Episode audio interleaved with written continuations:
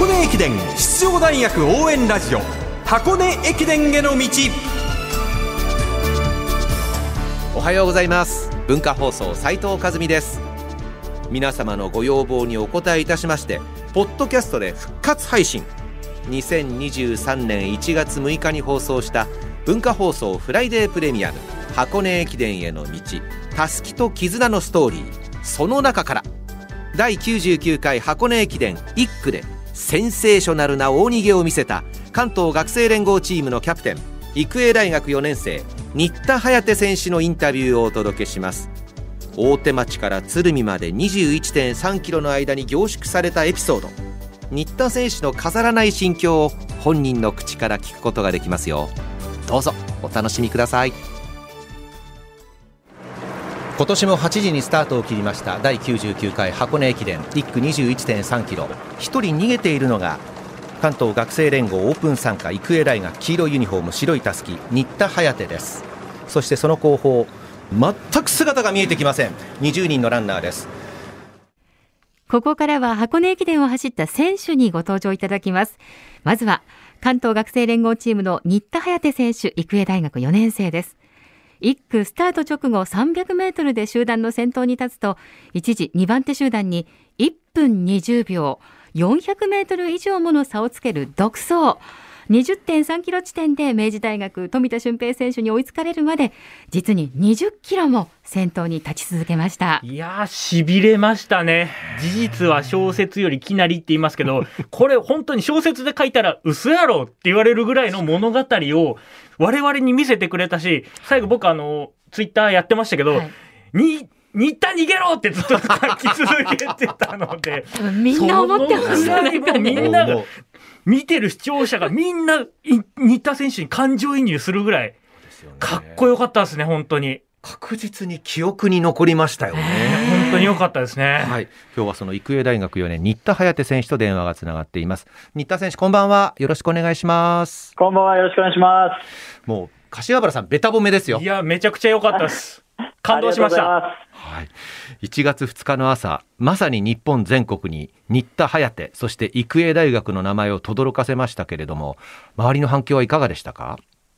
そうですね、まさか柏原さんからあのツイッターで、そうやって書かれていただいてるなんて思いもしなかったですし、あの本当に駅伝ニュースさんとか、はい、あのいろんな方にあのツイッターメッセージいただいたりとか、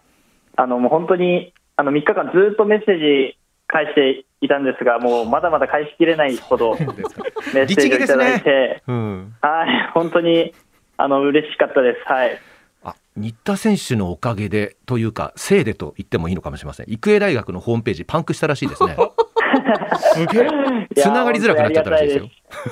ありがたいです。ね、本当に。あの飛び出し、予定通りだったんですか？そうですね、一応3つぐらい、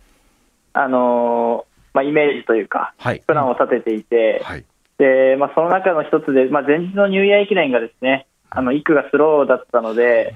あのまあ、もしかしたら箱根もスローになるかもしれないなと思ったので、あのまあ、飛び出しっていうのは、あのまあ、一番目にあのイメージはしていました。そうですか、じゃあ、あと2つのうちの1つに、誰かが逃げたら追いかけるっていうのもあったんですか？そうです、まあ、ペース次第でもあったんですが、うん、えっと、もう最初の5キロ14分10秒切るペースで入っても、あの、はい、ついていく準備はできていましたので、そうですか。もう誰かが飛び出してもついていく予定でした。独走している時はどんなことを考えてましたか？そうですね。とにかく自分のペースで行こう時計をしっかり確認しながら、はい、あのペースを安定させてたんですけど、あのやっぱり、まあ、途中で余裕出てきてからちょっと楽しくなってきて あの知り合いがどこにいるかとか周りが何て言ってるかとか、風景とか応援の完成だったりとかそういうのを楽しみながら走ってました。そうですね。最初1キロ2キロぐらいは少し動きが硬いかなと思ったんですけど10キロ以降がすごいスムーズに足が回転し始めてこれはひょっとしたら区間賞ぐらい行くのかなっていう我々もすごいこう期待が上がった瞬間でもあったんですが、うん、本当にあの素晴らしい走りを見せていただいてありがとうございます。いえいえこちらこそありがとうございます。12キロ大森海岸駅周辺で沿道からの声援に右手を挙げたのは、でもそれだけ余裕があったからということですか？そうですね、今、柏原さんからもお話しいただいた通りに、えー、本当に6キロ過ぎあたりから動きがはまってきて、そうですね、ちょうど6キロから13キロあたりまでは本当にこう、まあ、ジョグの感覚というか、あのいつものジョグの感覚のような感じで走ってました3.7キロ増上寺のあたりで手袋外しましたよね。そうですね早いなと思いました、手袋外すタイミングが。実はあの群馬がすごく寒いんですよね。それで空っ風で寒い寒いって手袋つけてるんですけど、東京あったかくて、はい、しのりが生きたわけですね。そうなんですよね。もうそれで手袋外して、よし、これは体動くなって言ったところで、はい、手袋外しました。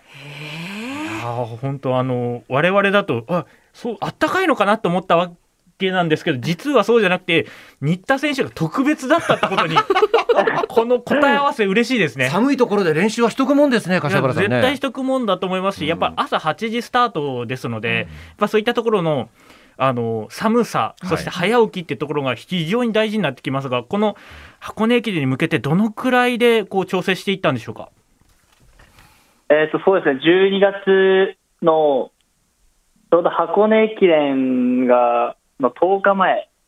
まで、流通経済大学の長谷川君と一緒に、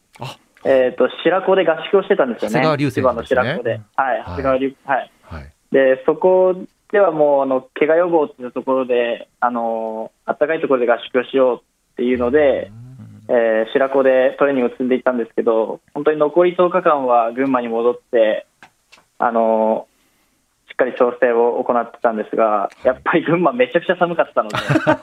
本当に最初の3日間ぐらい、もう凍えながら練習してたんですけど、3日ぐらい経ったら慣れてきたので、なるほど。はい、そこで調整しながらやってました。手袋外しますよね、早々にね、東京来たらね、はい、20キロ過ぎ、あと1.3キロありますけど、早々にたすきを外しました、あれはどういう心境だったんでしょうか？はいもう早く終わってくれっていう、はい、もう誰も来ない来るの早く終わってくれっていうもう心境でしたね、本当にもう足が限界でしたので、あの僕もあのラスト1キロは時計では確認したんですけど、その標識は見てなくて、あ。のやっぱ時計間違えちゃったのかなと思って、あ。のもう本当に心境としては早くもう終わりたいからっていうのと、早くもうスパートかけて終わらせたいっていう気持ちでいっぱいで、はい、で帰って見返したら、めちゃくちゃ早かったですね。はい、ラスト1キロというところで、明治の富田俊平選手に追いつかれ、追い抜かれました、足がつっていたという話を聞きましたが、どういう状態だったんですか？そうですね、六郷橋手前から結構、まあ、足が少しずつ痙攣し始めてたっていうのもあって、あの上りの手前に熊本から来ていただいた恩師だったり、総監督だったり、監督だったりが本当にそこに集まっていただいてて、はい、それで、その応援の力でなんとか登りきれたんですが、やっぱりそこから痙攣がひどくなって、追いつかれる前に2回ほど実は足つっていて、はい、でも抜かれてからもやっぱり諦めることはできなかったので、ついていったんですけど、やっぱり切ってしまったので、気合でなんとかゴールまで持っていきました。そうですか、あの大学入学時の1万メートル持ちタイム32分半だったっていうふうにあの文化放送の事前取材で伺ってるんですがこの1区の独走に至るまでには相当強い気持ちで積み重ねた努力があったと思うんですよね。4年間を振り返ってみて、はい、新田選手支えたものって何だったんでしょうか？そうですね。やっぱり負けず嫌いな性格なので、えーとまあ、帰省であったり、まあ、その休みにどこか遊びに行ったりしてもやっぱり陸上をするっていうのが陸上っていうのがどこか頭に残っていて、あの休みの日であっても必ず朝練は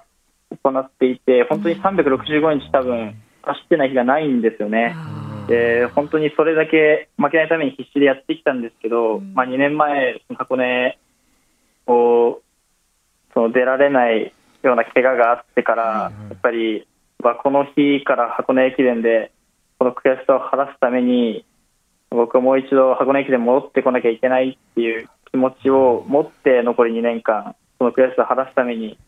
あのやってきたので本当にその悔し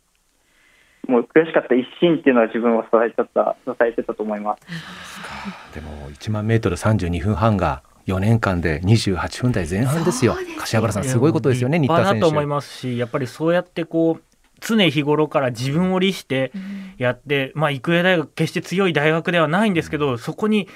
やっぱ向かっていくっていうのは相当な覚悟がないとできなかったと思うんですが、うん、心が折れそうになった時ってないんですか？やっぱり箱根駅伝直前にこう膝を怪我してしまったんですけど、うん、その時はさすがにもう、あのー、まあ、言葉悪いですけど、本当に腐ってましたね、はい、もうやっぱり心折れてました、その時は。そうですか。戻ってきましたね。本当に本当に。新田選手、今、感謝を伝えたい方いらっしゃいます？そうですね、やっぱり恩師とか、陸上を教えてくれた恩師はじめ、監督、コーチ、はい、そして、うん、あの本当にいろいろな方との出会いがあったので、はい、支えてもらった方々や、あの応援してくれた方々に本当に感謝の気持ちを伝えたいのと、もうあの陸上の神様ありがとうって。あのずっと毎日思ってます、箱根終わってから。そうですか、はい。今日は育英大学に新田選手を誘った長谷浩二監督。現在の流通経済大学流通情報学部教授で陸上競技部駅伝監督の長谷浩二さんからメッセージをいただいているんですね。スカウトに至った経緯からお話しいただきましたのでお聞きください。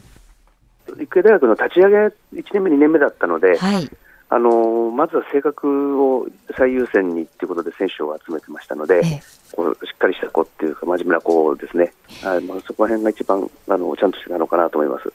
しっかり自分で考えてこうできる子なので、えあと、まあ他の子たちのまとめる力っていうのがあるので、手もかかりませんし、本当にあの、はい、いい選手だと思います。はい。まあ、こうなんか練習こう、なかなかですね思うようにいかなかったりとか、こうちょっとイライラしたりとかしてる時っていうのは、見かける時ありましたけども、まあ、なんとかそういう時でも、はい、他の友達と一緒に、はい、一生懸命頑張っていたのかなと思います。そうですね、あの育英大学に立ち上げから参画してもらってですね、もう本当、一生懸命やってくれたこの結果になったと思うので、はい、あの社会に出ても同じようにですね、あの一生懸命こうひたむきにやってれば、必ずそういうふうに結果がついてくるのかなと思いますので、頑張ってもらいたいと思います。新田選手を育英大学に勧誘した長谷浩二監督に伺いました。長谷さんのメッセージ聞いていかがでしたか？いや涙出そうですね。本当に。もう本当、橋さんもさっきまで本当 LINE してて、えー、あのもう本当にあ早く飲みに行こうよって言われてて、えー、はいもうそうですね、今会いたいですね。黙ってらしたんですね、長谷さんもね。あの長谷さん、ね、褒めるタイプじゃないので、はい、褒めたりはしないけど、褒めたいっておっしゃってました。ああ、もうありがたいですね、本当に、はい。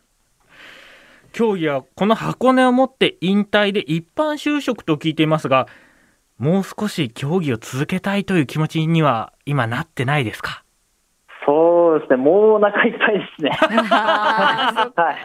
あのやっぱりこう休みの日もあの、まあ、遊びたいっていう気持ちを殺して、あのまあ、本当、競技に没頭してきたので、まあ、ちょっとそこからは一旦あの身を引いて好きな時に好きな時走ろうかなというふうに思ってます。あのいつでも戻ってきてくださいね。あ、わかりました、はい、ありがとうございます。はい、はい、新田颯選手でした。どうもありがとうございました。ありがとうございました。